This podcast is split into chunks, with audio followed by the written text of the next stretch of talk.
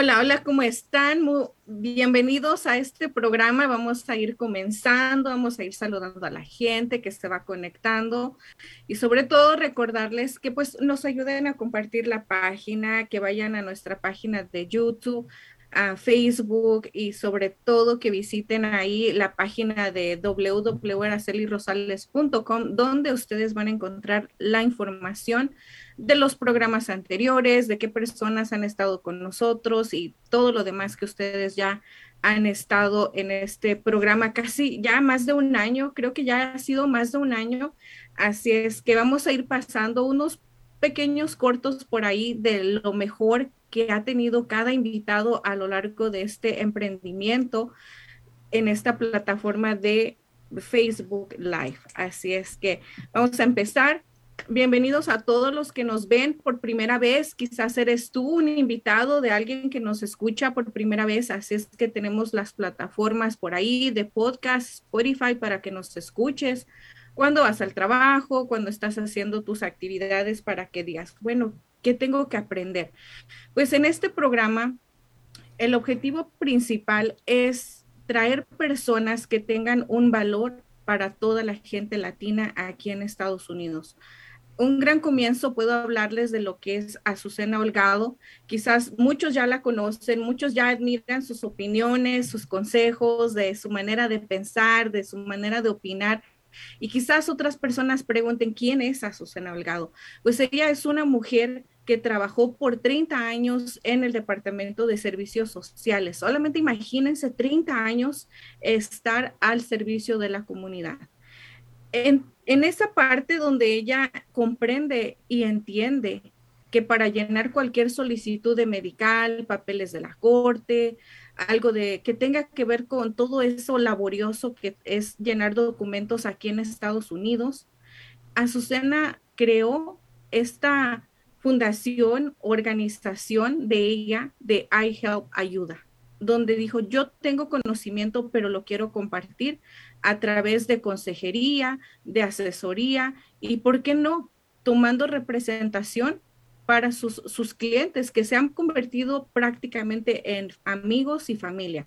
Una de las cosas que me encanta, que realmente puedo decir de Azucena, es que no solamente eres un cliente más, pasas a ser su amigo, puedes llamarle a la hora que tú quieras, pero pues ustedes saben, todos dormimos un rato, así es que ella te puede contestar, no solamente de negocio, solamente para hablarle cosas de que tenga que ver de algo de negocio, sino para quizás un consejo, quizás una ayuda, quizás una opinión, una asesoría. Eso es lo que la define a ella y hace parte de este programa. Otra cosa también que quiero comentarles, que se han unido varias personas a este programa, como lo es Marcelino Gómez. Ustedes lo conocen, él es latino, trata mucho y se esfuerza mucho en educar a la gente latina. ¿Por qué? Porque pues él obviamente es militar, fue militar, le encanta ayudar y sobre todo vio que en esta comunidad latina no se pasa la información correcta. Él es agente de real estate. La mayoría, me imagino que de sus clientes son bilingües.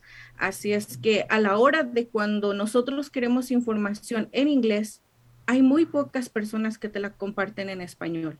Hay muy pocas personas que realmente te ayudan a que puedas entender y puedas estar educado a la hora de comprar o vender tu primera casa.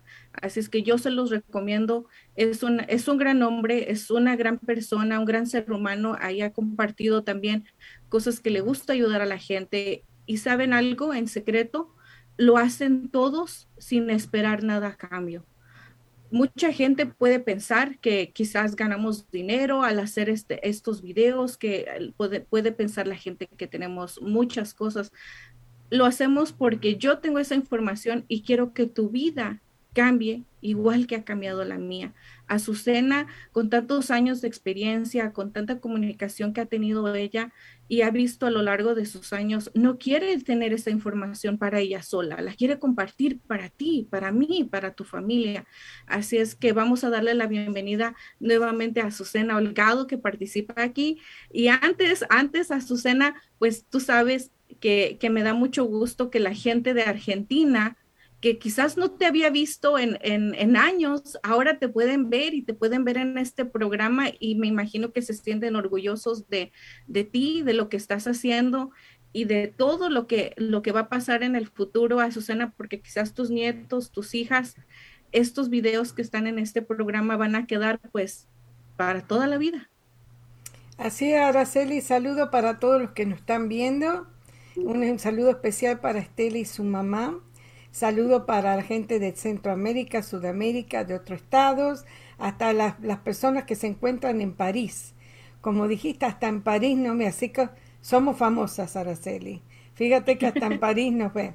Lo prometido cumplido, vamos a bajar nuestra cabeza y vamos a hacer una pequeña oración para bendición de todos los que nos están viendo y para nuestros familiares. Vamos así. Querido Padre nuestro y Señor nuestro, gracias te damos por este día más que nos da la oportunidad de estar bien junto a las personas que nos rodean. Te pido perdón si he pensado o hecho o he dicho algo que ha lastimado a los demás. No ha sido mi intención y perdónanos como nos están con nosotros en este momento. Y para los que quieren estar, pero por alguna razón no pueden estar. Bendice, Padre Santo, a todos los que nos ven. Todo esto en el nombre de Cristo. Amén. Amén y amén. Azucena, me encantan este tipo de oraciones, y ahí está para Jesús, que Jesús nos pidió que lo hicieras, Azucena, así es que se te agradece mucho. Y mira que se me pone la piel chinita. Y hay veces que las palabras como te tocan tanto que yo soy muy sensible, creo que puede decir, soy muy, muy llorona, así es que empiezo con esa sensibilidad. Y justamente hoy tenemos una parte de segmento donde hay que reconocer cuando estamos vivos y tenemos todas las cosas bonitas y positivas, pero también cuando estamos entre la vida y la muerte. Así es que vamos a hablar de eso, vamos a hablar de nuevamente algo rapidín de los taxes, Azucena, de muchas cosas más. Tenemos algunos videos por ahí, así es que vamos a ir comenzando y que la gente pues nos vaya saludando como lo hizo ya Jesús, ya nos dijo salud, amén, bendiciones, a Shannon, aquí estamos listas, Katherine, hola chicas, presente, qué lindo día. Me gustaría preguntarles a ellos que nos ven, Azucena, ¿cómo se sienten ellos de que tienen un día más de vida? ¿Ustedes han pensado en qué pasaría si ustedes no estuvieran? Que vayan pensando y que nos vayan comentando qué sentirías tú si no estuvieras aquí. Vamos a comenzar. Nos comenten, Azucena, por ahí, pero vamos a comenzar. Sí, vamos a comenzar diciendo una oración por la paz del mundo, por todo lo que está sucediendo en Ucrania, todas esas personas que están sufriendo y sin haber hecho nada, las están matando. Aquellos que se han ido y han dejado atrás los abuelos, los tíos, las personas discapacitadas. Escuchemos qué hermosa oración. Se llama Oración de la Paz.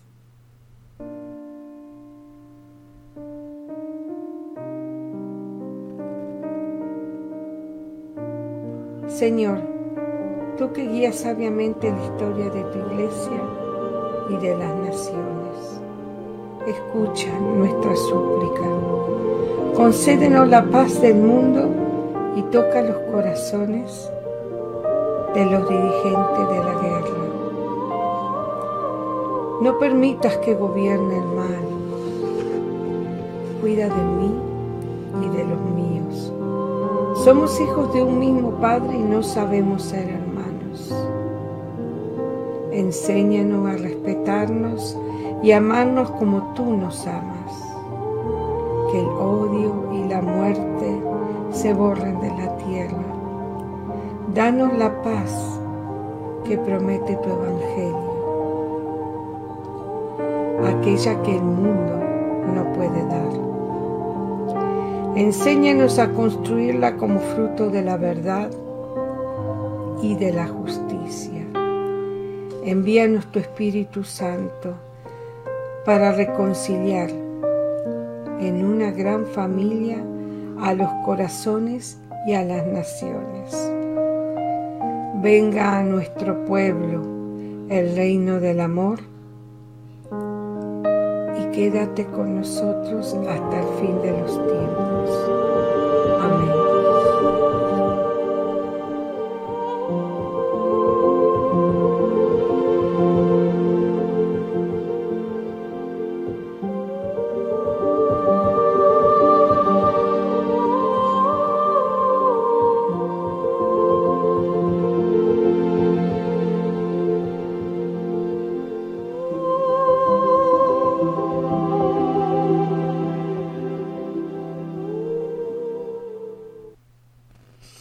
Fíjate que todas nuestras oraciones están dando resultado, Araceli, puesto que parece que hasta ahora Ucrania es el que va venciendo a los rusos. La gente se está defendiendo a capa y espada. Y parece que si Dios quiere se puede llegar pronto a alguna paz para que todas esas personas dejen de sufrir. Azucena, y es un tema triste que si nos ponemos a pensar en todo el mundo en general, creo que todo el mundo sufre de violencia. Algo que siempre he tenido en la mente es que cada segundo en todo el mundo alguien está muriendo en este momento, pero también alguien está naciendo en este momento. Así es. Muchas de las veces me he preguntado, ¿cuándo será mi día? Y muchas de las veces, como dice dice Jesús, amén, estoy al borde de las lágrimas. Gracias, Padre, por estos momentos. Mónica, qué hermosa oración. Cuando nosotros hablamos de Dios o en lo que creemos o nos aferramos a algo de nuestras creencias, Azucena, vienen partes que te pone el sentimiento o tu espíritu quizás en sensibilidad y te pones a pensar en los momentos que quizás no has aprovechado en tu vida y los que todavía te faltan por vivir. En este caso, Azucena, refiriéndose a lo que en mí es, yo tengo un hijo. Mi hijo tiene 11 años, tiene su papá, pero por cosas de la vida tuvimos que separarnos y tomar diferentes caminos como padres, pero estamos unidos porque tenemos un hijo. Pero a mí se me pone la piel chinita de pensar que salgo a la calle o que voy al trabajo y que hay gente en la mitad del freeway que maneja y van como parece que van echando carreras y parece que la gente va deprisa y cuando estás estacionada en el semáforo te pitan y van muy pegados hacia ti. Me empieza a entrar un miedo y una inseguridad cuando veo tantas cosas que pasan donde si los ves mal, algunos ya te sacan un arma y te disparan ahí. O cuando van echando carreras en el freeway y yo no sé si yo pueda ser una de esas a las que pues le toque y ¿qué voy a hacer yo, Azucena? ¿Qué va a ser el día cuando quizás le llamen a mi mamá por teléfono o a mi papá o a mi pareja, le llamen por teléfono y pues le digan, Araceli Rosales, este es su número de teléfono que encontramos en su cartera, es algún familiar y que digan sí y que le digan a Azucena, pues lamentablemente su hija tuvo un accidente y acaba de morir? Me imagino qué va a sentir mi mamá al escuchar la llamada, mi papá, qué va a hacer mi hijo, y eso me da miedo pensarlo y me da inseguridad de que quizás no le he dicho lo suficiente a mi hijo que lo amo. Quizás no he respetado y honrado a mis padres lo suficiente para poder descansar en paz o quizás no he sido la hermana perfecta o no he sido la persona ideal que todo mundo quisiera o que yo quisiera ser, no lo sé. Y me da miedo pensar que ya no hay tiempo, que podemos salir el día de hoy de nuestra casa y quizás no regresar jamás. Y eso me duele porque hay gente que se pasa renegando de la vida, hay gente que se pasa culpando a los demás, hay gente que entre hermanos se odian, que no se pueden hablar, que entre parejas se dicen amarse en pareja y duermen separados y no se pueden ver, no se pueden sentar a cenar juntos, a comer, a recibirse uno con otro con amor. ¿Qué estamos haciendo mal como seres humanos y como humanidad? ¿Y qué estamos dejando para esas personas? Gracias a Dios yo descubrí la oportunidad de no desamparar por lo menos económicamente a mi hijo. Quizás la mamá no estará ahí porque ya no voy a estar. Es imposible resucitarme. Pero algo que sí tiene valor en este mundo desafortunadamente es el dinero. Y teniendo una protección, un seguro de vida, yo sé que mi hijo va a estar bien. Y no me preocupa esa parte económica, me preocupa la parte sentimental de cómo va a estar mi hijo. La parte económica, teniendo un buen seguro, es lo de menos.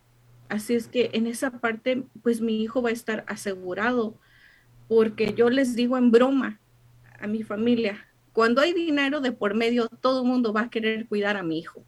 Eso es lo más importante que puedo decir y es algo que me tranquiliza personalmente. Pero ¿qué puede suceder si no tuviéramos seguro de vida? Mi hijo, si no se puede quedar con su papá o lo pueden adoptar mis padres, él se va a ir a una casa donde lo van a estar dando de mes a mes o de año en año con diferentes personas. Y es una consecuencia que yo he luchado para que no pase, porque quiero proteger mi familia, quiero proteger lo más bonito que tengo en mi vida, que es mi hijo. Así es que espero que toda la gente un día pueda pensar y decir qué están haciendo mal en sus vidas y que sean felices y que no importa, problemas siempre van a existir. Todo el tiempo y todas las personas tenemos problemas, pero todos esos problemas existe una o dos o tres soluciones. Eso es algo que para mí significa mucho compartirles a ustedes, que me da miedo pensar muchas cosas, pero van a suceder, claro que sí van a suceder. Y espero que algún día, cuando no esté en este mundo, puedan ver estos videos y puedan ver que tantas personas estuvimos aquí para cambiar mi vida y ayudarles a cambiar la suya también. Así es, Araceli. Es un buen consejo y espero que todos te escuchen, especialmente las personas que son más jóvenes, las cuales es el momento que tienen que empezar. Porque no podemos esperar a estar grande y pretender ahora cuidar nuestra familia cuando tenemos muchos problemas de salud, porque ya la aseguranza no nos van a asegurar. Entonces ahora si estás joven, tienes familia, escucha a Araceli, porque en momentos que ya lo necesitamos es muy tarde. Hay que empezar, hay que planear. Todo en la vida se planea si uno quiere que las cosas salgan bien. Así que por favor escúchenla y yo les digo que la honestidad de ella está sobre todas las cosas. Ella puede contestar sus preguntas, sabe bien lo que vende, hace mucho tiempo que está vendiendo y les puede dar buenos consejos, aun si por alguna razón no los pueden enrolar para la aseguranza. Azucena, y algo más para decirlo, más a las que somos mamás, porque lo más bonito que tenemos en la vida es la bendición de ser madres y tener hijos. Pero yo, al igual que quizás a mí, me separé. Hay otras mujeres que pueden vivir con su esposo y estar trabajando el esposo todo el día, pero las mamás no trabajan. ¿Qué pasaría si papá no regresa a la casa? O hay otras mujeres que como yo estamos separadas. ¿Qué pasaría si en dado caso faltaras tú, mamá? ¿Cómo estarían tus hijos?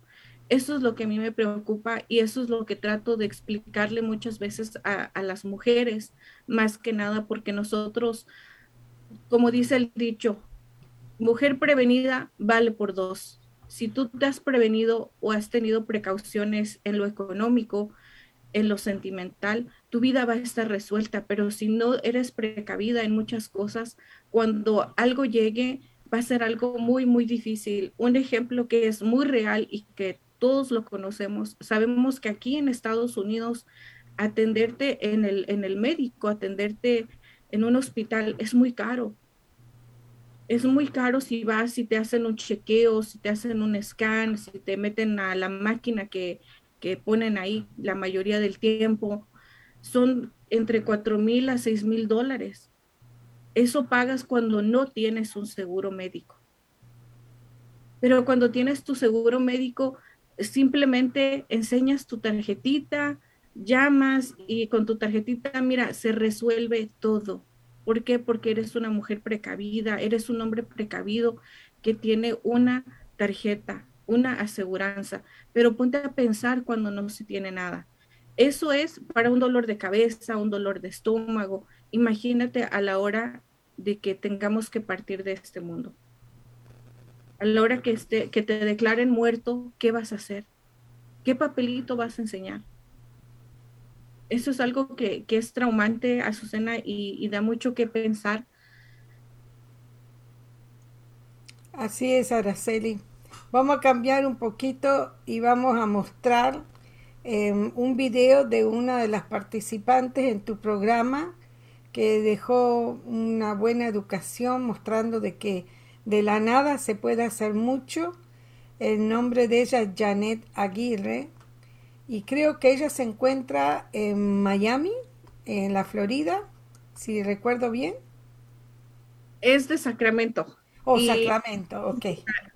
Sí, vamos a cambiar de tema ya. Azucena, ella es de Sacramento, es una mujer que conocí precisamente en Facebook, donde a pesar que ella dice tengo cierta edad, tiene un carisma, tiene una chispa de una mujer joven y tiene tantos sueños, tiene tantas cosas que hacer, que vamos a ver el video. Realmente doy gracias a Dios de que me permitió ir a esas oficinas o a ese hospital a trabajar para que aprendiera yo a valorar lo que Dios me había dado, que fue mi propio negocio. En mi propio negocio yo voy y entro, soy muy respetuosa en mi horario con mis clientes, no porque sea mío, llego a la hora que se me da la gana, no, yo tengo un horario, pues, le digo a las 8 estoy, a las 2, 3 yo ya terminé, entonces ya toda esta tarde es mía, y me di cuenta que por haberme ido a las oficinas, yo no tenía tiempo ni de ir al doctor, entonces aprendí muchísimo a apreciar y valorar y amar mi trabajo que tengo actualmente. No.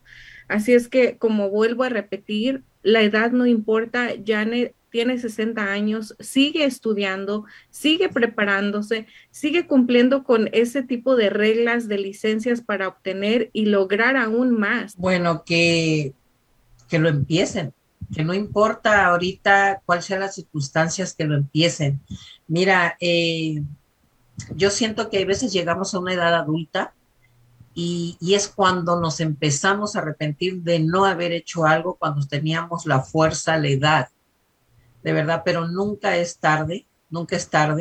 Yo pienso que cualquier joven, híjole, ya quisiera yo estar más joven, siento que quisiera tener esa edad para hacer todavía más cosas. Es tan llenador llegar a una edad adulta y que no estés añorando no haber hecho cosas cuando estabas joven. Entonces, ¿qué puedo decir yo? Que se avienten a hacer lo que deseen hacer, lo que los haga felices, lo que quieran hacer, la verdad. Lo que quieran hacer, obviamente, sin dañar a nadie, sin pisotear a nadie, siempre respetando a los demás, pero que no se queden en lo hubiera hecho. Es bien reconfortante poder hacer cosas. Así es. Es un buen ejemplo de emprendedores. Como ella dice, no hay peor cosa en la vida que haber dicho, ¿qué hubiera pasado si hubiera hecho esto? ¿Qué hubiera pasado si hubiera hecho lo otro? No. intentarlo. Total, el fracaso viene y después uno aprende y se vuelve a levantar y ya tiene una experiencia y va a ser mejor. Y así hasta que logra uno lo que uno quiere. Y eso es muy importante. Por eso estamos mostrando los invitados que estuvieron en tu programa, que fueron emprendedores o son emprendedores. También vino Claudia Freire a tu programa. Y la vas a tener que hablar de ella tú, porque yo no sé mucho de Claudia. Claro que sí, Azucena. Pero vamos a terminar compartiendo lo que me están escribiendo aquí acerca de Janet. Dice Victoria, qué determinación la de la señora Janet. Juventud, divino tesoro, pero se valora en la vejez. Algo que a mí me llama mucho la atención, Azucena, es de las personas mayores, como en este caso Janet, que te pueden dar un consejo cuando no tenemos nosotros ni la edad, ni la experiencia, ni la capacidad quizás de poder entender. Pero cuando a mí me dice Janet, no, es que tú haz lo que tú quieras hacer en este momento, porque no sabes si en 20 años te vas a arrepentir como yo. Tienes que hacerlo e intentarlo, y si no funciona, ni modo, vuelves a hacer otra cosa más. Pero no te quedes sin intentar hacer algo nuevo. ¿Y cuántas personas no conocemos quizás mayores que tengan esa misma ilusión y que como ella quisieran tener 20 años menos? Eso es algo que realmente me llega, porque hay que aprender de la gente mayor, ya que nosotros, pues como quien dice, todavía nos faltan 20, 30 años, y Dios nos deja para aprender y cometer errores y divertirnos en el camino y aprender del proceso que uno tiene como vida. Entonces, ahora con Claudia Freire, yo la conozco fue como un programa de liderazgo hace 2 años, casi ya 3 años aproximadamente, donde la segunda semana de nuestra capacitación, yo la veo y digo, qué mujer con tanta energía, con tanto poder, con tantas cosas, con tanta sabiduría. Pero algo de ella, Azucena, que quizás no lo compartió en ese momento, ella ha sufrido mucho, y creo que sí lo compartió cuando dijo que ella tuvo cáncer, no puede tener bebés. O sea, su vida como mujer ha sido muy, muy difícil, pero siempre después de que aprendió un programa igual al que yo asistí, a ella le cambió la vida, su manera de ver, y ahora transforma vidas dando su propio testimonio y ayuda a cambiar a las personas. Hay gente que realmente no se valora a sí misma, no se quiere a sí misma o no se acepta como es. Y en este tipo de cursos donde está Claudia, te enseñan a amarte, a respetarte, a valorarte a ti mismo. Así es que vamos a ver qué es lo que nos tiene en este video, para que, si no lo vieron, yo les recomiendo que lo vayan a ver, que lo busquen ahí en YouTube o lo busquen ahí en nuestra página, porque ese día fue un programazo, Azucena, que a mí me encantó. Ok, pero ella nunca ha sido comerciante, nunca ha sido empresaria, no sabe por dónde empezar, pero tiene un sueño. Y su sueño es ser empresaria y tener su propia tienda, quizás online, o una tienda en un centro comercial, en algún sitio donde ella va a vender toda su mercancía. ¿Okay? Ahora, ¿cómo ella empieza eso? Primero, si ya yo tengo mi sueño bien claro y sé lo que yo quiero, necesito ver, si ya tengo mi sueño, lo anoto. Y necesito anotar también qué son todas las cosas que me hace falta para yo lograr eso, ¿ok? Por ejemplo, me hace falta dinero. Pues necesito entonces buscar a una mujer como Azucena que me oriente. ¿Cómo yo puedo crear que mis finanzas crezcan para yo ahorrar un capital para montar mi negocio.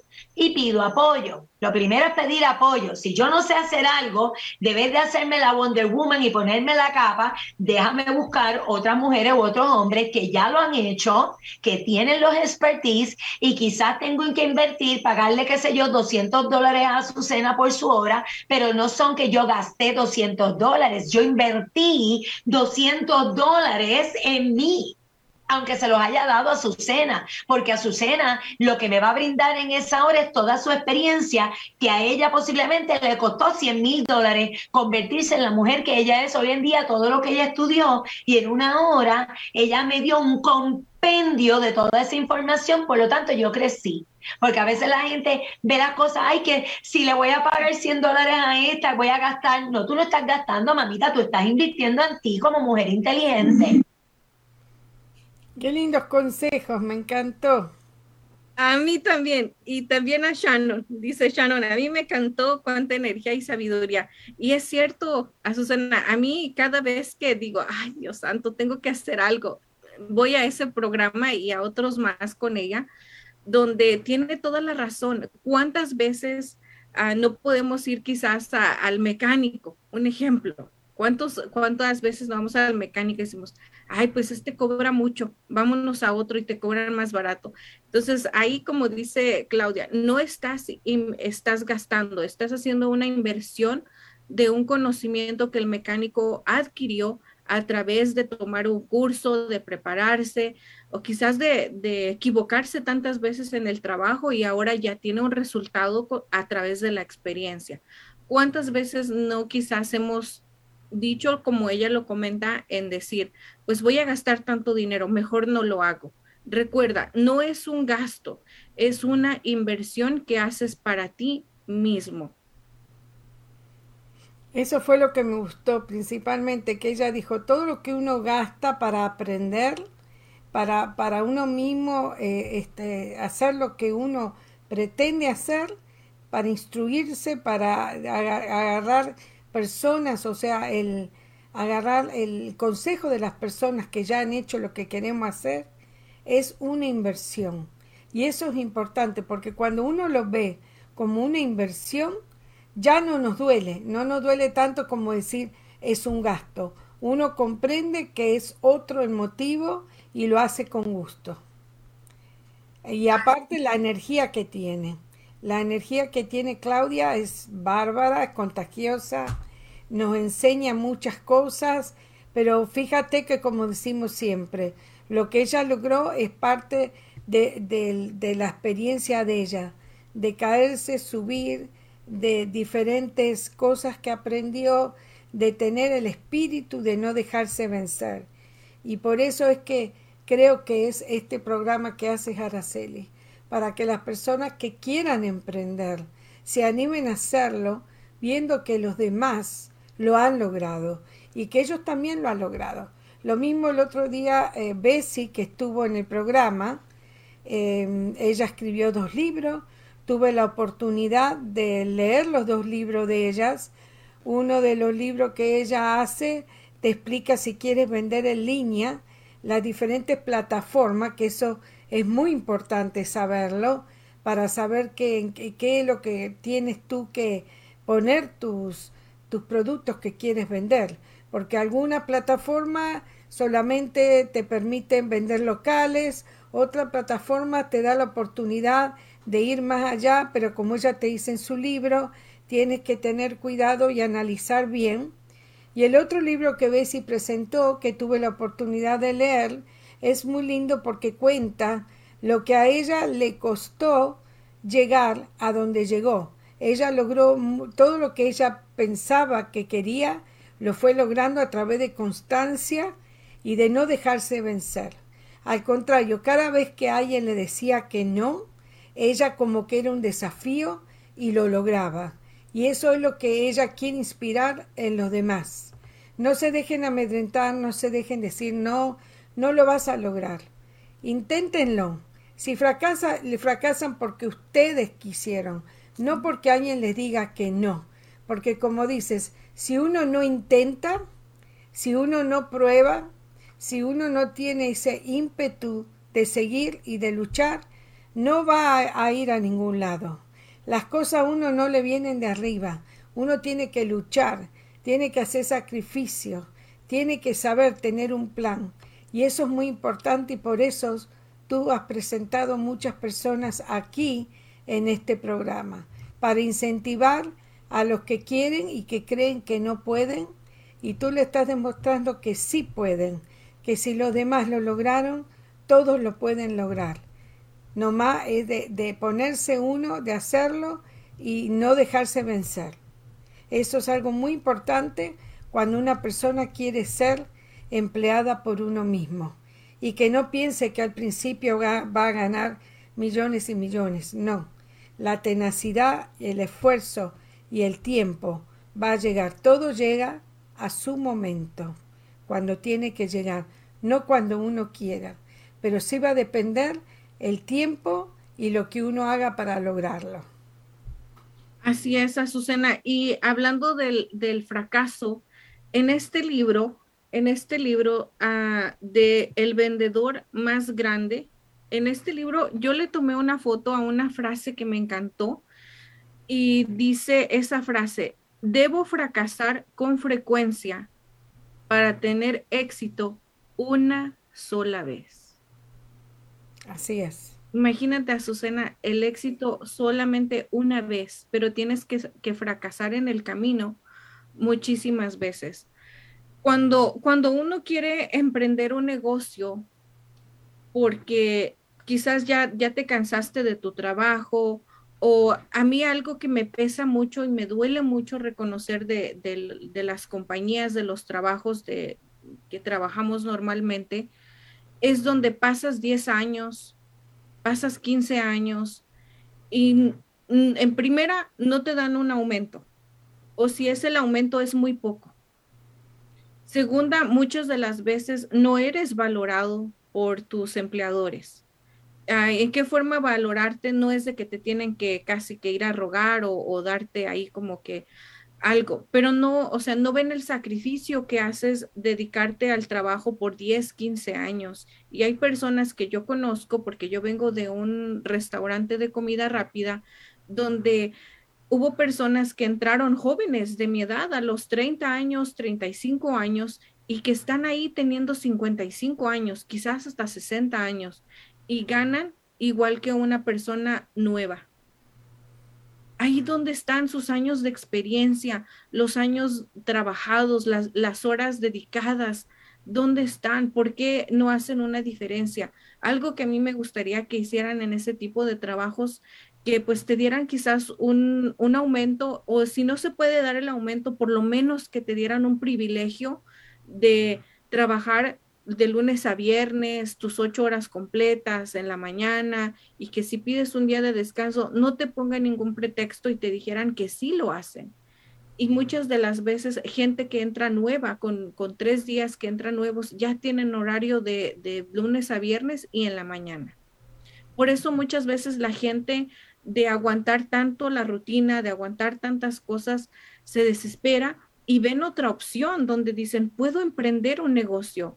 Como lo hizo Aide, un ejemplo. Aide es un gran ejemplo. Ella emprende su negocio haciendo pasteles, haciendo gelatinas, decorando globos, sorpresa para las personas, y ella crea un propio negocio.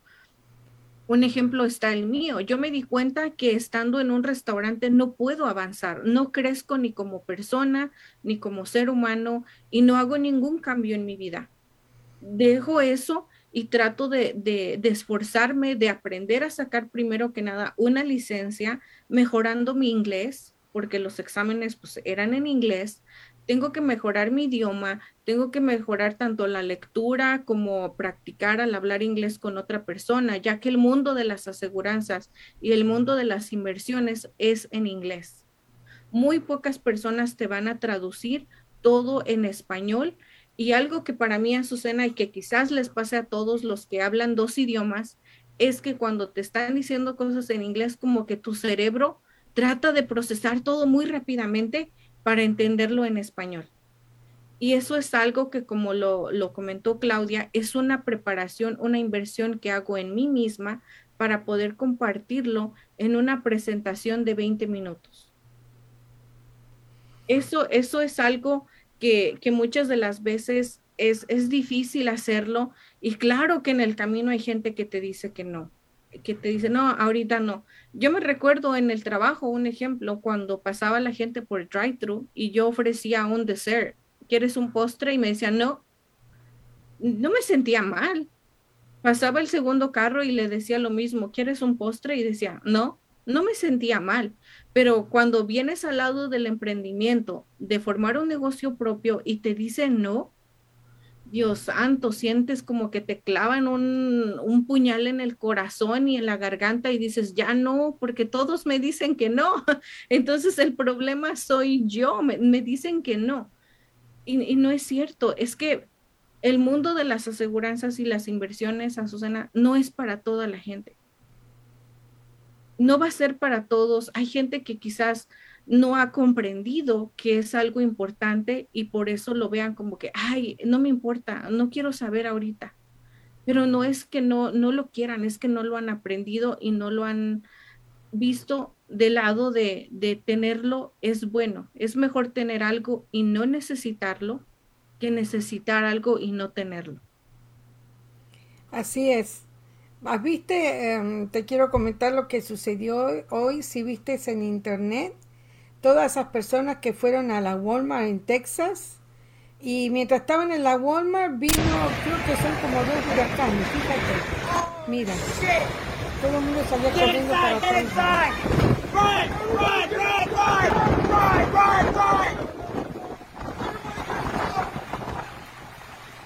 Oh my God, a car! Run! Everybody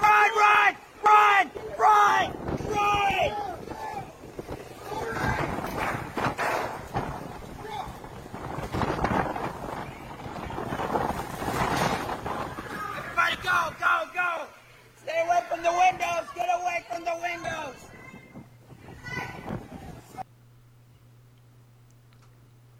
Ay, Azucena, gracias a Dios, espero que no haya pasado más que un susto. No sé, seguramente en el noticiero de esta noche vamos a saber qué sucedió con esa Walmart y a ver si hubo personas que fallecieron o que se lastimaron. Pero como decía, es una demostración que no estamos seguros en ningún lado, Araceli. Vayamos donde vayamos, corremos peligro. Y eso hay que tenerlo en cuenta. Como decías anteriormente, uno tiene que pensar que uno sale del hogar y no sabe si hoy es el último día nuestro. Y cómo no vamos a preocuparnos de decir qué bueno sería tener una aseguranza, cosa que si a mí algo me pasa, mis hijos o la persona que yo quiero va a tener algo. Así que esto es una demostración de lo que dijimos, que tenemos que vivir día a día y estar prevenido por cualquier cosa. Y cuando hablabas de eso me hiciste acordar de algo que me comentó una amiga mía. Te digo, ella estaba te voy a comentar qué sucedió. Ella iba por el freeway, tenía un carro regular, y creo que se le pasó, ella pidió la señal, se pasó de línea, y se enojó el que ella se pasó de línea, y entonces vino ese hombre, se puso al lado de ella rápidamente, y una troca, que viste que las trocas son altas, la troca le pitó como diciendo, espera, y ella miró a ver qué quería el de la troca. El señor de la troca había sacado un arma, porque él había visto que el que ella se había puesto adelante, se le aparejó a ella para agarrar un arma y tirarle, parece que la quería matar. Cuando vio que el troquero sacó el arma amenazándolo, el otro guardó la pistola y se fue. Así que fíjate, manejando, estando en la Walmart, caminando, nos podemos ir en cualquier momento. Por eso es tan importante estar prevenido con una aseguranza. Eso es muy importante, Araceli. Así es, Azucena. Normalmente teníamos nosotros entendido, pensado hace muchos años que la muerte llegaba a través de una enfermedad o de la edad. una de esas dos cosas teníamos más alrededor nuestro, que la gente pues perdía la vida. Pero hay que reconocer que incluso hay bebés que no llegan a nacer y mueren en el vientre de mamá. Hay personas, hay niños de 2, 4 años que no despiertan, que se quedan muertos dormidos. Ahora ya no, ya es lo mismo. La muerte es ciega, muda y sorda, recuérdenlo, porque por más que una madre llore en la cama de un hijo implorando que siga vivo, la muerte no va a escuchar, la muerte se lo va a llevar. Es que la muerte no escucha súplicas, la muerte no ve a quién se lleva, porque no está preguntando cuántos años tienes, no, pues tú ya estás más adulto, déjate llevo a ti. Ella no se fija, ella se va a llevar a quien se tenga que llevar.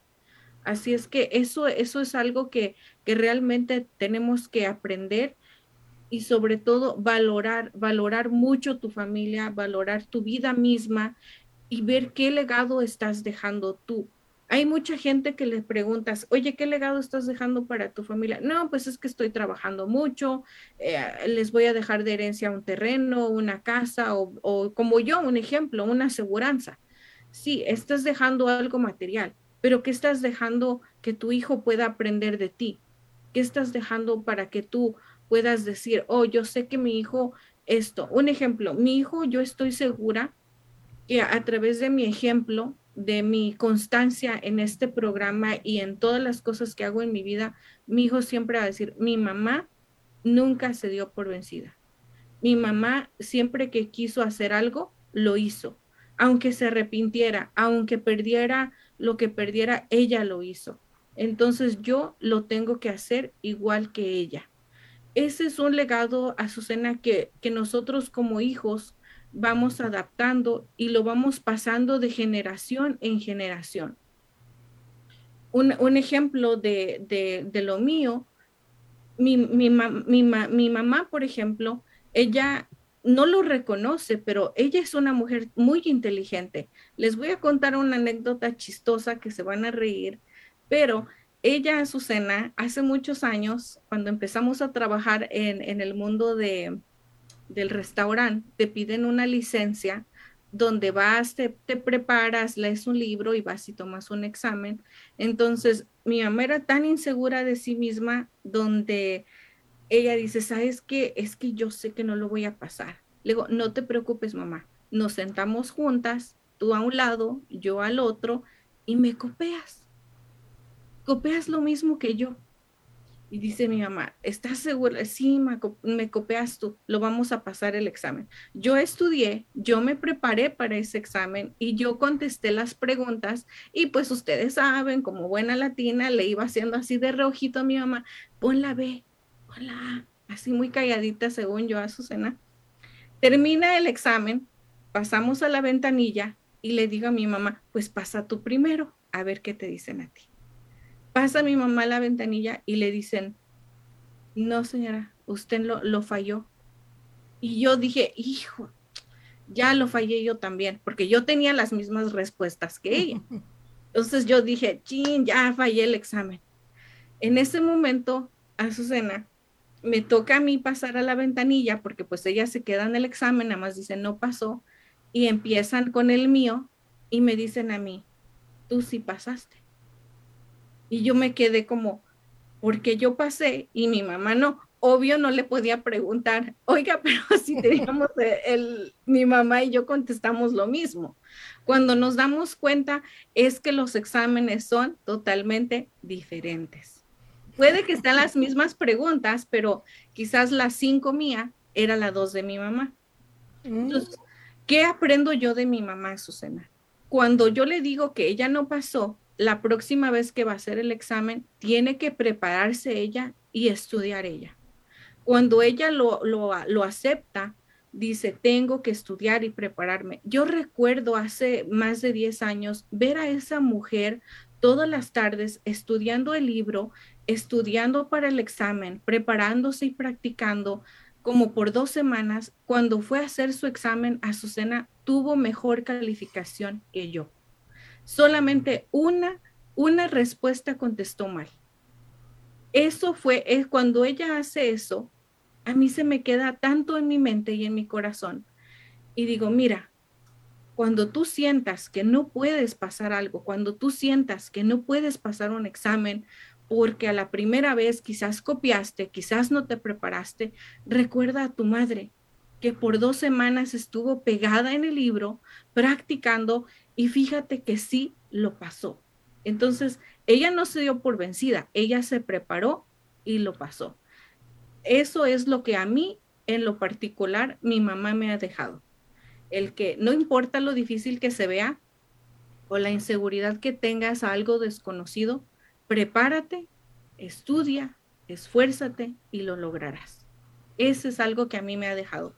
A mí me gustaría saber, por ejemplo, ahorita que nos están viendo en vivo, Victoria, ¿qué es lo que a ti te ha impactado, Victoria, de tu mamá o quizás de tu papá, a Shannon, a Katerina, a Jesús? ¿Qué es lo que ustedes pueden decir? A mí, Araceli, lo que más me impactó de mi papá fue que gracias a él yo puedo decir esto. Olvídense un momento del dinero, olvídense un momento de la herencia, de quizás el terreno, la casa, el carro. No. Vamos un poco más a fondo en lo emocional. ¿Qué fue lo que a ti te impactó? Y comenzamos contigo, Azucena. ¿Qué fue lo que a ti puedes recordarte de decir, yo soy así por mi mamá? Bueno, yo te digo, yo estoy como estoy y soy como soy por los dos. Mi papá era muy trabajador. Él toda la vida tuvo 2 trabajos completos. Y aparte llegó a estudiar hasta el primer año de abogacía. Fíjate, le gustaba mucho y me preparó siempre. Mientras los demás niños iban a jugar, mi papá me mandaba a una academia a aprender inglés, a aprender mecanografía, a aprender dibujo, me compraba libros en inglés. Eso heredé de mi papá. Muy trabajadora, tenaz y me gusta el estudio. Y de mi mamá, la libertad de ella de ser feliz con cualquier cosa. Para ella todo estaba bien. Si yo decía esto blanco y mamá decía blanco, darme la libertad de escoger yo lo que yo quería hacer y con eso me enseñaba. ¿Por qué? Porque al no hacerle caso, fracasaba a veces, pero eso me enseñaba. O sea que de los dos aprendí algo y le estoy muy agradecida por todo eso. Algo Azucena, que nosotros vamos pasando, te digo, de generación en generación, es eso. Lo material, lo económico, eso es otro, como decimos, eso es otro rollo. Pero algo de valor que impacte tu vida y cambie tu vida de por vida, es esas pequeñas cosas que tú ahorita comentas. Algo que en lo particular de mí, de mi papá, es que él... Si el reto es muy grande, más te aferras a lograrlo y hacerlo con responsabilidad. Y algo que mi papá me dijo hace muchos años cuando era chiquita, me dijo, Araceli, cuando me vayas a mentir, tienes que ser tan inteligente para creerte tu propia mentira, porque a mí no te voy a creer. Era cuando, tú sabes, uno de niño, 10 años, 5 años, eras muy traviesa. Yo era muy traviesa, era muy alocada, me encantaba andar ahí como en el barrio donde yo crecí, en el pueblito donde yo crecí, la mayoría de vecinos eran hombres. Entonces ya se imaginarán, yo tuve que adaptarme al mundo de hombres y pues a veces me iba de pinta, que al fútbol, y llegaba contando otra mentira. Cuando ya me miraban haciendo una cosa y yo decía que era otra, y mi papá me decía, cuando quieras mentir, tienes que ser muy inteligente, tan inteligente que te la tienes que creer tú primero. Entonces hay muchas cosas que se pudieran decir, pero vamos a darle espacio para que nos vayan platicando qué es lo que ha impactado. Y dice aquí Luis, saludos, referente a Ucrania, pienso que solo se está viendo al que están golpeando y no recuerdan por qué lo están golpeando. Ucrania es una dictadura supresora y con mucha retórica. Esa es la opinión de Luis. Ahora Max dice, saludos, eso pasa con los exámenes del DNB. Comenta risa y qué buena anécdota. Sí, Max, imagínate ahí a mi mamá, yo diciendo, ya fallé yo también el examen, que ahora me va a tocar estudiar doble. Nunca me imaginé, Azucena, que esos exámenes te los daban cambiados. Y te digo, eso fue lo que pasa. Quizás, no sé, ahora todavía sigue haciendo lo mismo. Y Mónica dice, me obligaban a practicar piano de niña y ahora yo le enseño varias personas de una forma más práctica. Wow, Mónica, pues Mónica, nos encantaría escuchar quizás un videíto por ahí que tú te grabaras tocando y dedicándolos a nosotros para poder escuchar y para poder, pues, quizás haya personas, no sé dónde vives, Victoria, pero quizás haya personas que quieren aprender y quizás no conocen una persona como tú, que tú comentas a través de tanta de... Ay, me les fui porque alguien... No sé qué pasó aquí. No, te estamos viendo. Ok, pues sí, por ejemplo, con Mónica, quizás haya personas que quieren aprender y no encuentran o no tienen la confianza quizás con alguna persona y pues puede ser una oportunidad quizás para ti, Mónica. Así es. Bueno, vamos ahora a hablar un poquito de taxes. ¿Quieres que hablemos de taxes o quieres que hablemos un poquito de quién es el señor Putin? Porque mucho se habla de Putin, mucho se habla de la guerra, mucho se habla de Rusia, pero ¿quién es Vladimir Putin, el presidente? ¿Tú sabes quién es? ¿Sabes algo de la vida de él? No sé nada, Azucena. Fíjate, mira, él es uno de los hombres más poderosos del mundo. Es presidente de la Federación Rusa desde el 7 de mayo del año 2012. Dice, nació él en Petersburgo el 7 de octubre de 1952, que hoy es Petersburgo y era Leningrado. O sea que nació en octubre de 1952. El papá se llamaba Vladimir Spiridonovich Putin y la mamá se llamaba Maria Ivanovna Putin. Él tiene dos hijos, una se llama Katerina y la otra Amarilla, y fíjate que se cambiaron los apellidos porque no querían tener el apellido del papá. Viven completamente separadas de su papá y no les interesa la política. El papá de él, la familia de él, el papá era un capataz de fábrica antigua de la Marina Soviética y fue condecorado por su actuación porque la defensa de Leningrado cuando vino el ejército alemán durante la Segunda Guerra Mundial. Y María Ivanova era una trabajadora en una fábrica. No se sabe mucho por qué razón los papás de él lo dieron a que lo críen, a una persona, a una familia de crianza. Pienso, quizás porque el progenitor de él, su papá, resultó herido y quedó discapacitado, mientras que la mamá quedó atrapada en un accidente y casi se muere por hambre. Pienso que por esa razón es que él...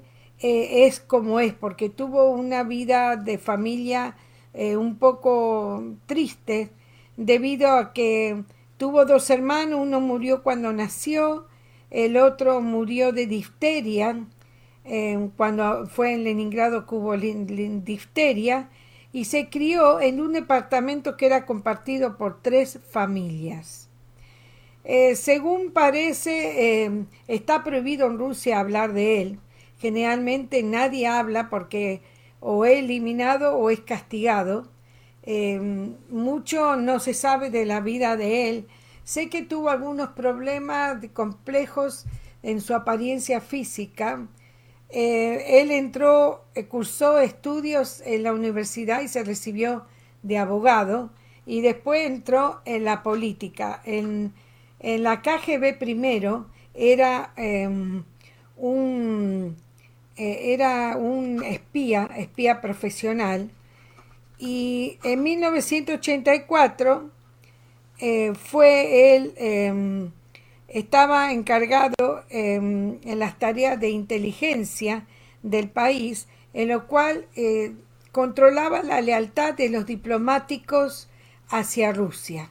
O sea que él vigilaba que los diplomáticos no hicieran nada contra Rusia o que se mantuvieran de acuerdo a lo que el gobierno quería.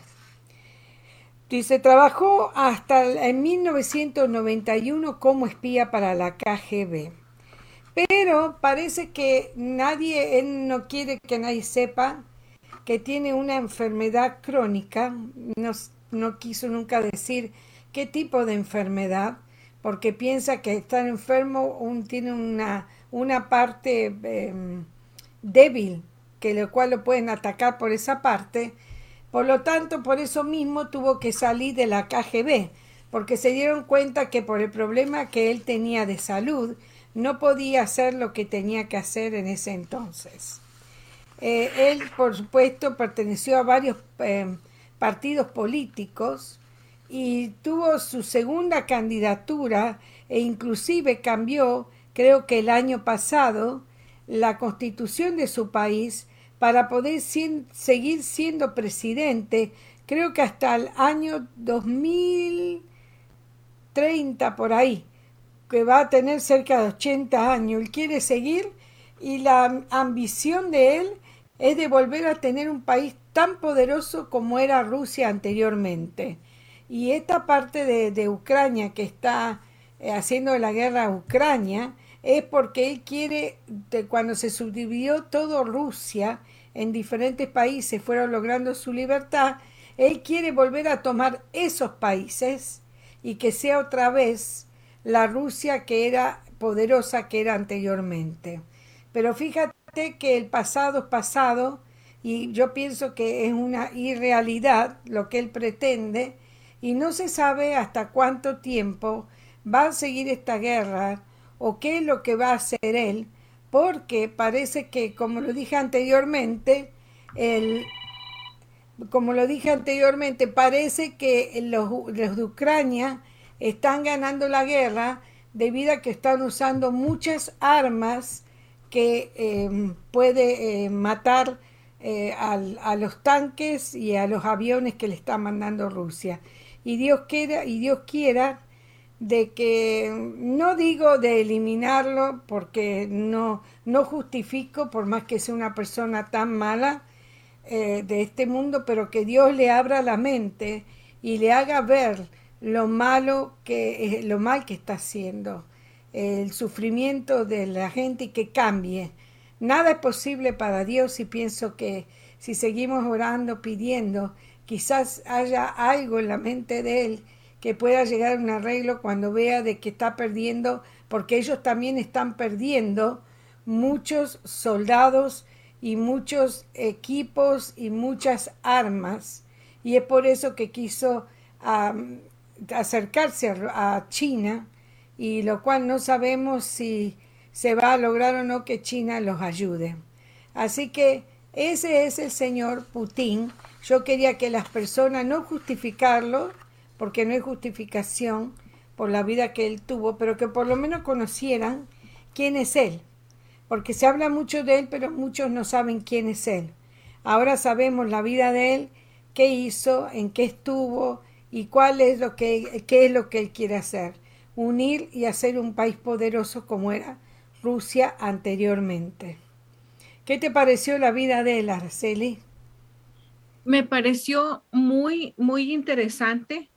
Pero algo que yo puedo ver en esa parte, Azucena, es se pueden dar cuenta el impacto que hace la familia para la educación de un ser humano. Ahí, Azucena, yo alcanzo a ver de lo que yo escuché sobre Vladimir. Veo donde él es prácticamente abandonado desde pequeño. Y él crece quizás con ese remordimiento, ese rechazo de quedarse solo, y en su alma, quizás, o en su espíritu, va creciendo ese coraje, esa rabia, y quizás con los años se va transformando en odio. Y todo sucede porque sus papás, pues desafortunadamente, estuvieron mal. Y eso es lo que pasa con todos los niños de este planeta. Así es que una de las grandes consecuencias somos nosotros los padres, que quizás no somos, como lo dije hace un momento, quizás yo no soy la madre perfecta, no soy la hermana que mis hermanas esperaban, pero tratamos de ser lo mejor día a día. Y empezamos desde la casa. Hubo una frase un día que escuché con el presidente de México, López Obrador. Escuché una frase por el radio donde le preguntaron a él en una entrevista diciendo, ¿cómo crees que se pueda terminar la delincuencia y el crimen organizado en nuestro país, en México? El presidente, para mí en ese momento, sus palabras fueron clave. Y fueron unas palabras que hasta el día de hoy no puedo, algo así, dijo, nosotros, todos los seres humanos, en especial aquí en México, no vamos a cambiar la delincuencia ni el crimen organizado si no se hace desde la casa. Desde la casa, amando, respetando a tus hijos, enseñándoles con amor los valores, la ética y quién eres tú, y tienen que amar y respetar al prójimo. Si nosotros no empezamos a dar amor y respeto desde el hogar, vamos a crear hijos que se van a hacer así. Ahora dijo, no existe que ver tanta noticia mala, tanto esto. Eso no va a ayudar a que la guerra o la paz en el mundo permanezca por años. Algo que preocupa a Azucena y la audiencia, no sé si a ustedes les pueda preocupar, pero ya no hay empatía, ya la gente se preocupa por sí misma, ya no hay tantas personas que sean solidarias, ya no hay gente que le pueda dar la mano al débil, por así decirlo, o alguien que lo necesite. Siempre tratamos de hablar con egoísmo, con rechazo, con repudio, con decir, pues que se las arregle como pueda. Hemos perdido muchas de esas cosas a través de quizás la rutina, del trabajo, de que yo quiero tener más que tú. Y algo que nos pasa a nosotros muy curioso, la gente latina, es si yo veo a mi vecina que trae un carro nuevo o yo veo a mi vecina que se pone las uñas y se arregla el pelo y yo no lo hago, yo digo, no, esta no. Yo me hago unas uñas más bonitas y yo me hago un pelo más arreglado. Y va como la competencia entre persona a persona y ahí es donde no se hace el respeto ni la empatía, donde ya no existen esas cosas ahora. Entonces hay que empezar por nosotros, por nuestros hijos en la casa para construir un mundo mejor, porque ahorita nosotros en esta época, Azucena, estamos viviendo consecuencias que personas anteriormente hicieron. Ahora imagínate cómo va a estar el mundo en 20 años. No quisiera imaginármelo. No sé, mira, me da miedo eso. Yo siempre digo, quedar en manos de todos estos niños, de estos adolescente, me da temor porque hay muchas cosas, como dijiste, que ya no existe la vida familiar, no existe la empatía, el amor al prójimo, el querer ayudar, el hacer las cosas por hacerlas por amor. Todo tiene un precio hoy en día y el dinero es más importante que el corazón, que la familia, que todo lo que existe. Eso es triste. Para mí eso es algo muy triste, que el dinero, que es un papel, porque realmente es un papel, sea más importante que todos los valores humanos. Acuérdense, sin nada venimos, sin nada nos vamos. Así que fíjense ustedes dónde están sus prioridades. Así es, Azucena. Le mandé a producción una foto que me encontré por ahí en Facebook, donde ahorita que la pueda poner, pero la voy a leer, porque tiene algo que impacta y dice, lo voy a publicar todas las veces que pueda.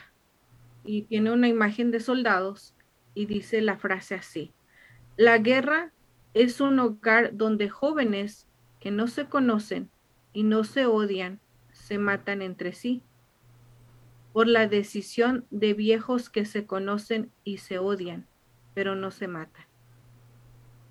Esa es la guerra, Azucena, que en realidad tanto Rusia como Ucrania mandan a pelear a sus soldados, quizás a los mejores, quizás a los que van entrando, pero los mandan a guerra y no se dan cuenta que ambos ejércitos tienen familia. Ambos ejércitos son padres, son abuelos, son tíos, son primos, son amigos, son hermanos. Y ellos van ahí en representación de países a no sé qué hacerse, a matarse entre sí mismos. Pero ninguno se ha visto. ¿Y cómo se van a enfrentar uno con otro con horrible? Pues es que me mandaron a matarte, ni modo. Ah, dice el americano, sorry, te tocó, te mato aquí. No. La vida no es un videojuego, la vida es real y sucede. Y si hoy estás aquí, es una bendición. Y si mañana ya no estás. Si los seres humanos no se reemplazan, una vez que se van. Lo lastimoso es que son del mismo grupo étnico. Ucranianos son rusos matando a los rusos. Y fíjate que le hicieron una entrevista a uno de los que iba dentro de un tanque, porque cuando hubo una oportunidad que Rusia mandó un montón de tanques, no sé si lo viste, no sé cuántos kilómetros, estaba un tanque atrás de otro y se quedaron sin comida, se quedaron sin gasolina. Entonces habían agarrado de prisionero a un muchacho que era ruso y le dice la persona ucraniana, ¿quieres hablarle a tu mamá? Entonces él le dice, sí, quiero hablarle a mi mamá. Y le habla y le dice, mamá, dice, nosotros no sabíamos que veníamos aquí. Nos dijeron de que íbamos a practicar y ahora nos encontramos que estamos en una guerra. Y se ve que la mamá le dijo, vení. Dice, mamá, no puedo ir, soy prisionero de guerra. Entonces el presidente de Ucrania dijo a todas las mamás que tienen sus hijos prisioneros aquí, que vengan a buscarlos, que nosotros se los damos. Así que fíjate, como dijiste, son rusos matando a rusos, cosas que no tendría que suceder. Muchos de ellos fueron engañados. Fíjate que muchos de ellos, y lo que yo digo, no es que lo digo porque lo invento, lo están diciendo en la televisión, personas que están ahí, de la televisión muy nombrada, no es en CNN, televisión de países sudamericanos, lo que están diciendo los ciudadanos de Ucrania, porque pueden comunicarse por vía satelital o por los teléfonos celulares, es de que Rusia no quiere admitir todas las personas, todos los soldados que se han muerto. Entonces, ¿qué sucede? Cuando el Putin se dio cuenta que estaban muriendo muchos soldados, fue a los barrios pobres y le ofreció a la familia cierta cantidad de dinero si se enlistaban los hombres en el ejército. Bueno, ¿qué pasó? Antes de que salieran de Rusia, le sacaron todos los documentos y seguramente le dieron un número que solo ellos sabían. Y lo que pasa es que cuando muere un soldado, ellos lo que hacen, lo queman para que no quede el rastro de ese soldado. Y tampoco se va a saber quién es, porque ellos le detuvieron en Rusia todos los documentos. Tienen camiones que son hornos para quemarlos, para no dejar secuela de cuánto van muriendo. Y si no tienen los hornos cerca o no lo pueden agarrar, lo queman ahí mismo para que no quede rastro. Las familias que le dijeron que le iban a dar dinero no reciben un centavo. ¿Por qué? Porque no se sabe quién murió, quién no murió, porque ellos queman a los soldados para no demostrar al mundo que tiene muchos soldados muertos. Fíjate qué mente macabra que tienen, ¿verdad? Hacer eso. O sea que los papás los vieron que se fueron, no van a saber, van a decir seguramente que fueron perdidos en acción para no pagarles quizá, o para no demostrarle al mundo cuántos de ellos murieron. Qué horrible, eso es una cosa tan horrible lo que está pasando. Pero todo es una mente macabra. Yo digo, muchas personas dicen que este es el anticristo y que hay que tener cuidado. No sé qué piensan ustedes, yo pienso que sí. Si ustedes creen en la alienígena, yo pienso que es un reptiliano. Mi marido dice, ¿qué va a ser un reptiliano? Le digo, sí, porque solamente un reptiliano puede hacer una cosa semejante. Y como es algo inaudito. Y encima se ofendió que el presidente Biden le dijo que es un criminal de guerra. Se ofendió. Por eso es que un embajador ruso se iba a poner en contacto con alguien de la embajada de Estados Unidos porque se ofendió que Biden le dijo que era un criminal de guerra. Fíjate. Si supiera todo lo que pensamos sobre él, se ofende más. Sí, pero ¿qué va a hacer? Tenemos que pedir a Dios que esto pase, que pase pronto, que no siga muriendo, que se puedan salir. Lo que pasa es que hay muchas personas muy deshabilitadas que no se pueden mover, no pueden recorrer, caminar tanto. Y lo peor es que atacan a los civiles. Fíjate que el otro día un señor estaba en la fila para comer pan, para que le diera un pedazo de pan, y vinieron y lo mataron. Así que eso es lo peor. Esa escuela que o el edificio que a los costados decían niños en el idioma de ellos y le tiraron un misil ahí. Eso es horrible. Yo te digo, yo pienso que todo se paga en esta vida y que lo va a pagar y pagar bien. Azucena, algo que estaba imaginándome mientras estabas contando esto, me puse a pensar y a mirar, obviamente, en una fotografía en mi mente donde está el presidente Putin y está todo el batallón del ejército enfrente, y él pues obviamente ordena que vayan a luchar por un pedazo de tierra y poder y todo esto. ¿Qué pasaría si todos los soldados ahí dijeran, no vamos? Quizás mataría a varios porque no harían caso, y quizás mataría a los mismos soldados de él. Pero, ¿tú crees que quiera matar él a todos y quedarse sin soldados? No sé, mira, yo de él pienso cualquier cosa. Pienso que hasta mataría a su propia familia.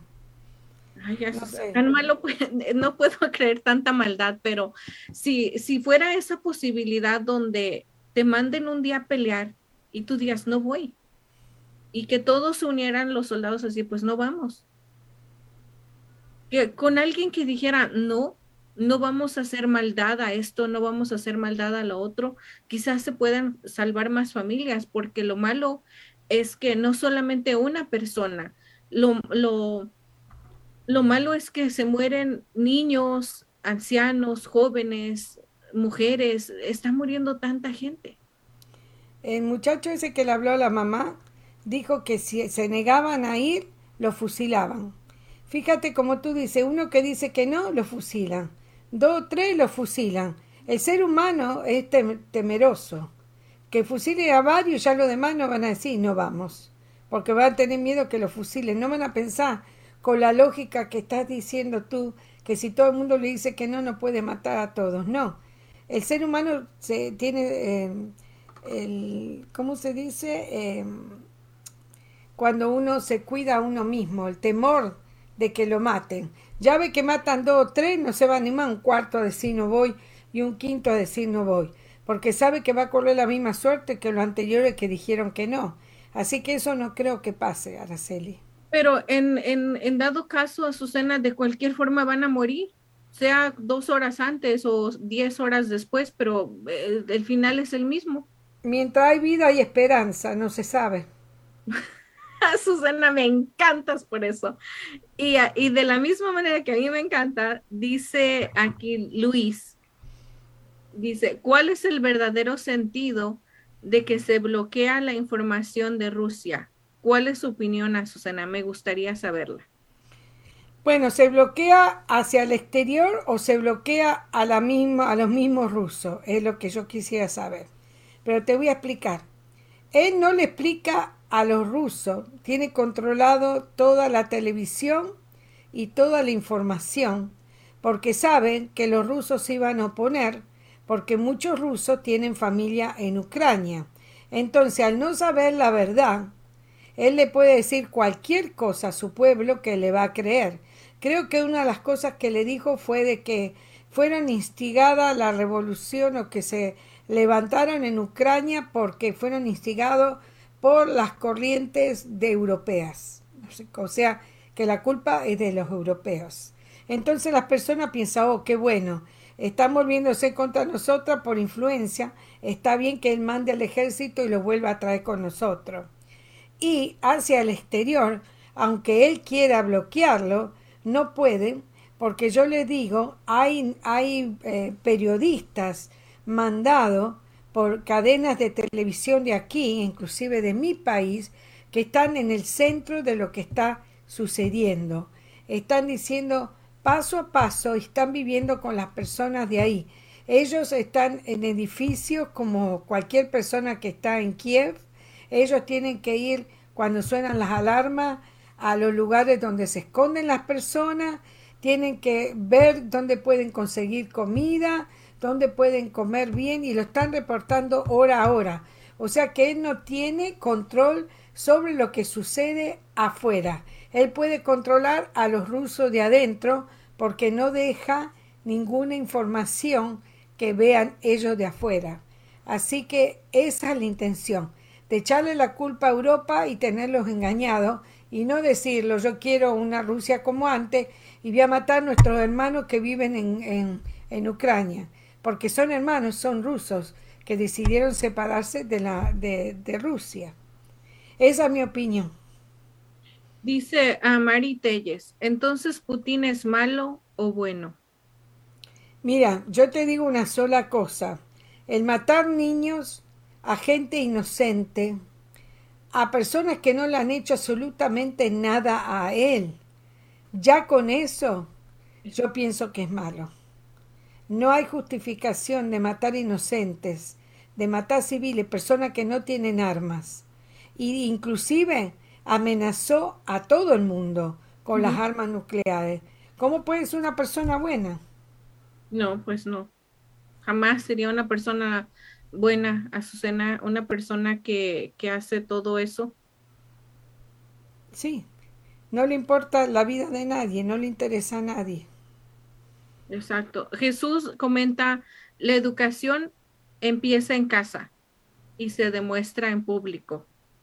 Qué bonitas palabras, Jesús. Realmente me encantaron. Es cierto, Azucena, se demuestra en público.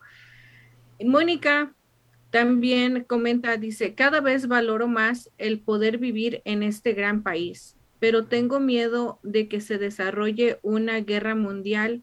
Seguramente todo cambiaría. Mira, yo te digo que se desarrolle una guerra mundial o no, todo el mundo corre peligro, no solamente Estados Unidos. Cuando hubo una guerra mundial, la primera y la segunda, todo el mundo estuvo involucrado. Lo único bueno que tenemos aquí es que es difícil que hagan una invasión por tierra debido a que tenemos el mar alrededor nuestro y les va a costar mucho trabajo venir por mar. Y Estados Unidos tiene muchas armas que no tienen muchos países y lógicamente nosotros sabemos ni una décima parte del poderío y lo que tienen. E inclusive creo que han demostrado que tienen aviones con rayos láser, que otros países no lo tienen.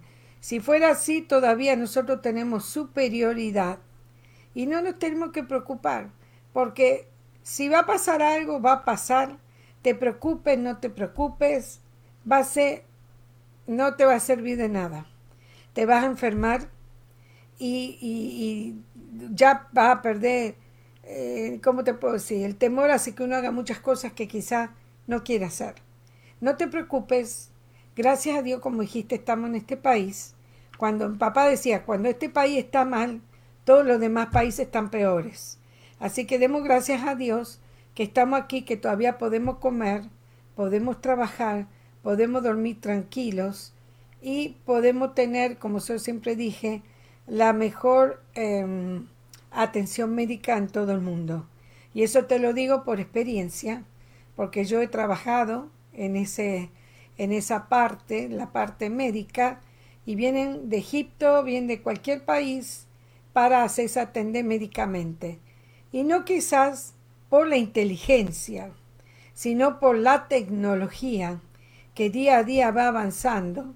Y fíjate que en muchos países, por ejemplo, una operación al corazón o cambio de válvula, prácticamente una persona se tiene que dar por ida, mientras que aquí eso es una operación hoy en día común y corriente.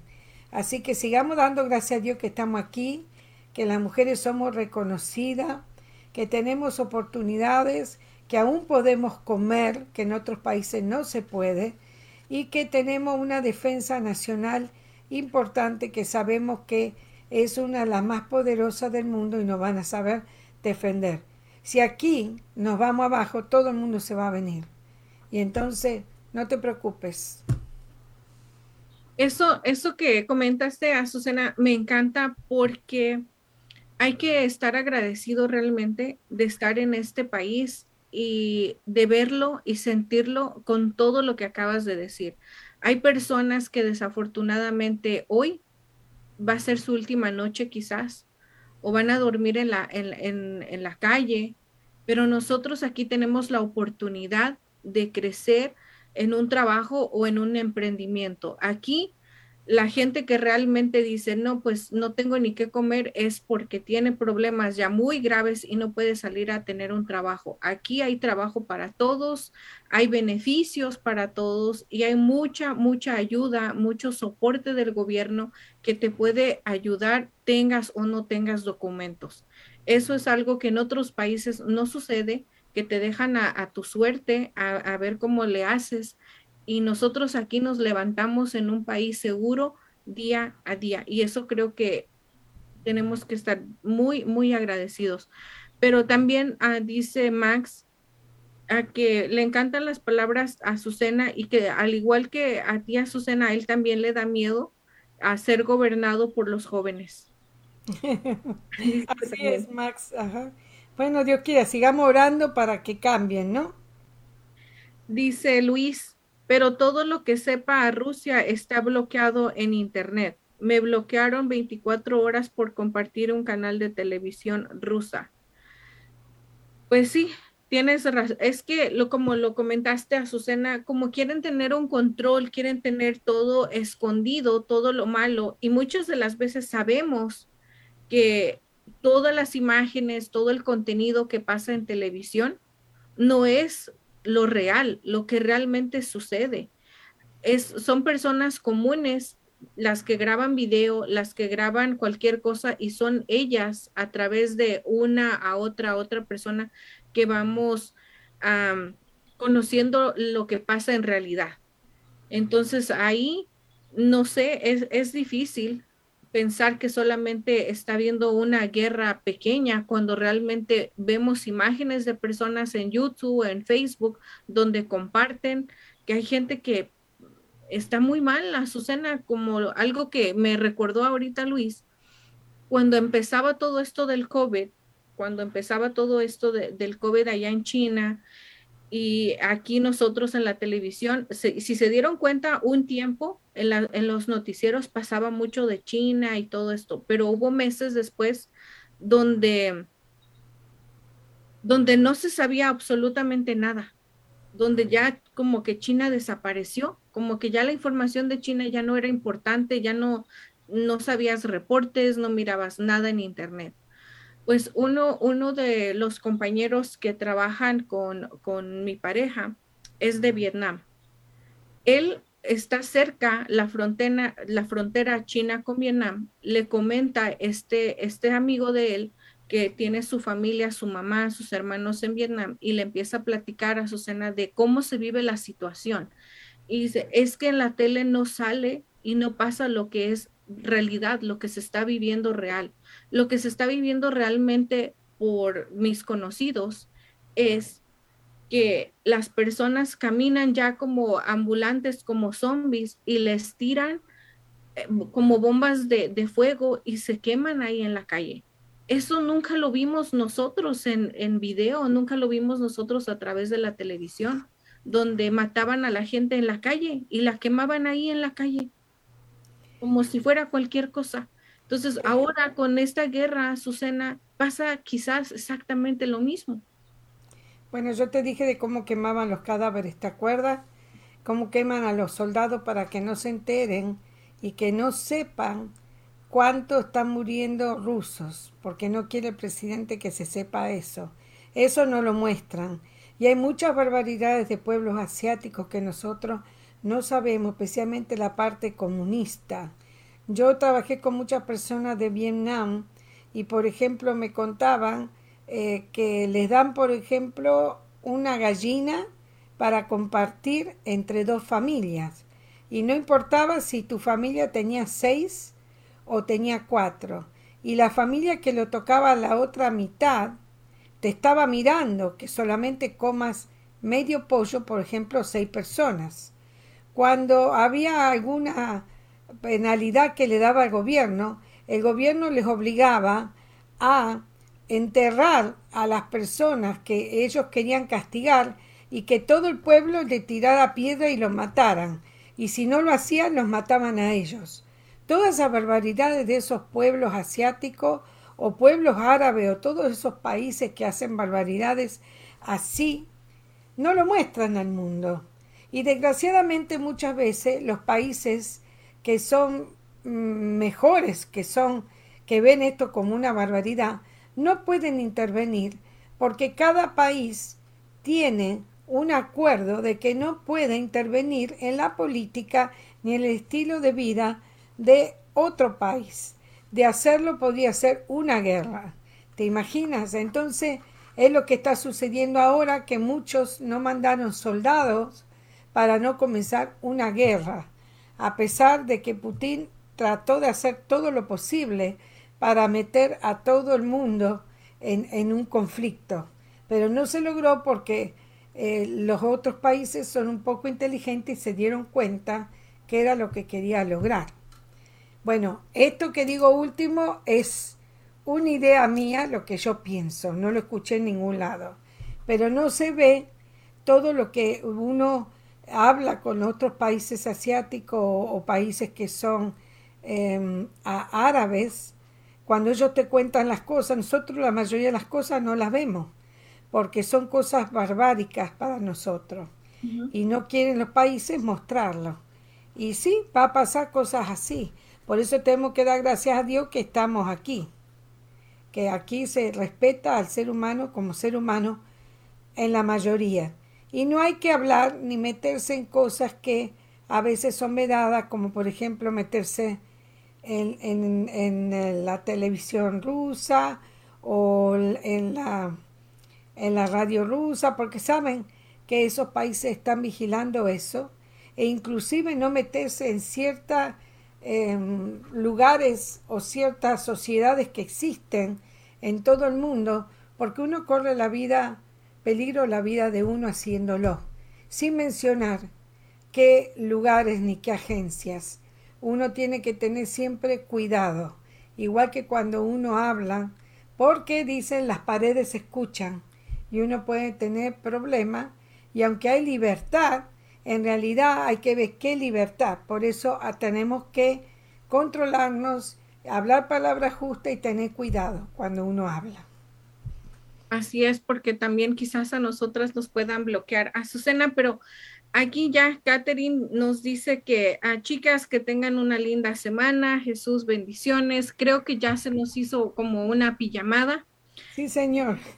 Muchísimas gracias. Creo que vamos a tener que continuar para el próximo martes. Vamos a estar hablando de cosas nuevas del segmento que creo que ya se nos fue el tiempo, de historias de entre la vida y la muerte. Y me encantaría que ustedes nos compartieran alguna historia que les haya impactado y que puedan compartir con nosotros para ponerla aquí en este programa, donde hay que reflexionar pero quizás no pueda reflexionar a través de una palabra, pero sí de una historia que le haya pasado a alguien más.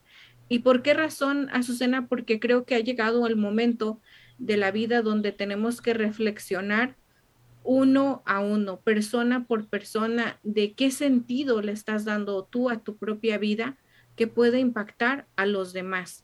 Así es que vamos a continuar para el próximo martes con ese segmento, Azucena, y todos para que ya se puedan despedir igual que nosotros, pero siempre despedirnos con algo positivo. No importa en qué situación de la vida te encuentres el día de hoy, piensa que todo es temporal y mañana será un día mejor y depende de ti, cómo puedas verlo tú.